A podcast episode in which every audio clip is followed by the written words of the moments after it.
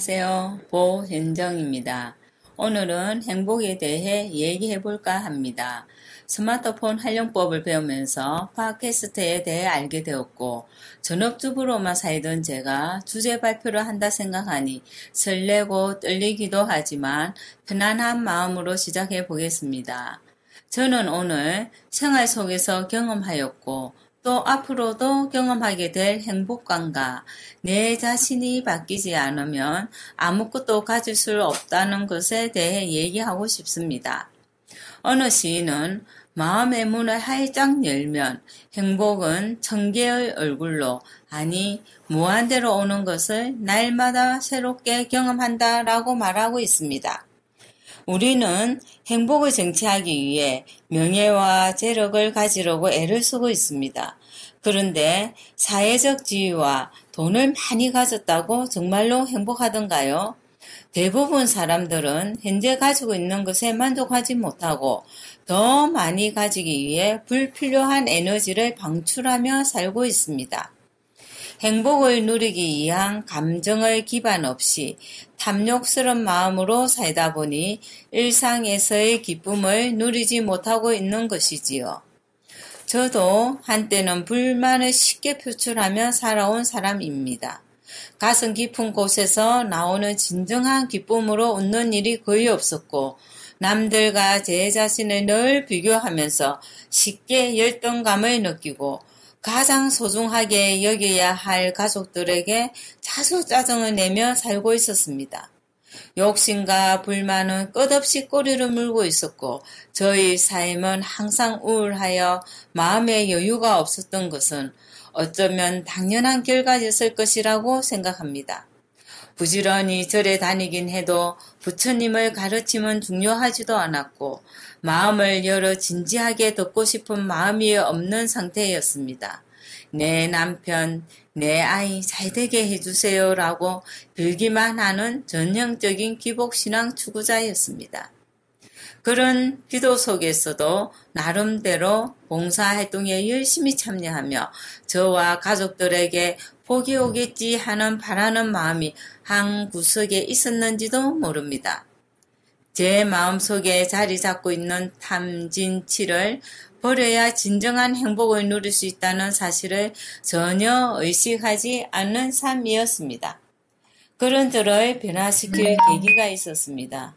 시력이 많이 안 좋고 심각한 문제가 있다는 충격적인 진단을 받았습니다. 눈이 더 악화되지 않기 위해서는 운전을 하면 안 되고 운동도 상가하라는 진단을 받았습니다. 내가 만약에 지금 보고 있는 이 모든 것들을 볼 수 없게 된다면 어쩌나 사람들은 나를 보고 뭐라고 할까?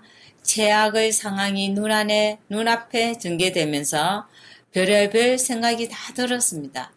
다행히도 의사 선생님께서 처방한 약과 정기적인 검진을 받으면서 눈 상태가 더 악화되지 않는 상태로 유지를 잘하고 있는 점에 감사하고 있습니다.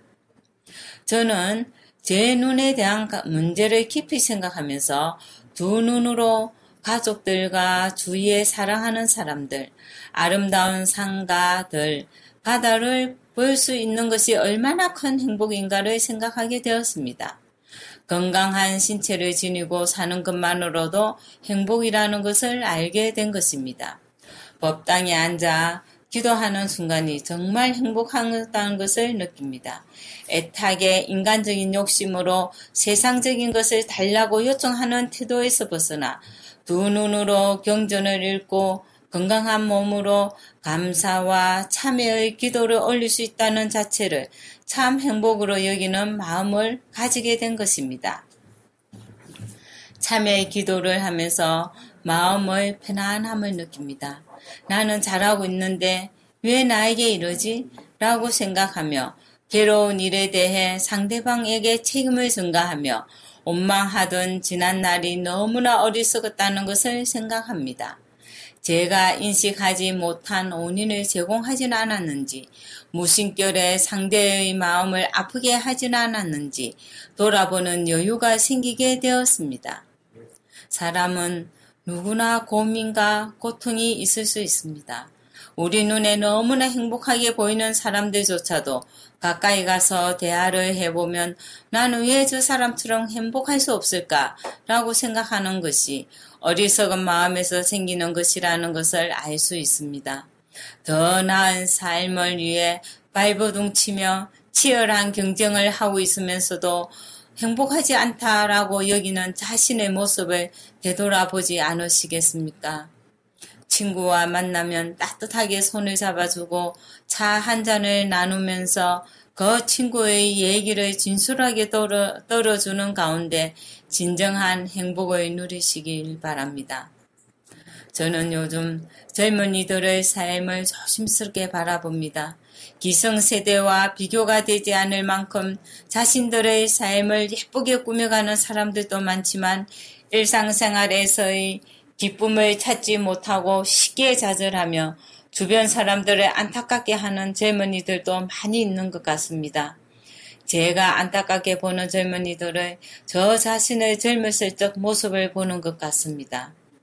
먹고 살기도 바쁜데 무슨 행복 타령이냐라고 말하는 사람도 있을 것 같습니다. 그러나 오늘 저는 우리를 기다리고 있는 행복한 순간이 아주 사소한 일상생활 안에 있다는 것을 말씀드리고 싶습니다. 진언을 외우듯이 나는 행복한 사람이야 라고 입 밖으로 자주 말해 보십시오. 신기하게도 행복한 마음으로 웃는 일이 많이 생깁니다. 끝으로 저는 말과 생각은 엄청난 에너지를 가지고 있다는 것을 알려드리고 싶습니다. 우리의 말과 생각으로 인해 생기는 결과는 우리가 상상한 것보다 훨씬 더 큰 변화를 가져온다는 것을 너무나 깊이 느끼며 살고 있습니다. 팟캐스트를 통해 새로운 나를 발견할 수 있는 기회가 되어 감사드립니다. 행복한 시간들이 이어지시길 바랍니다.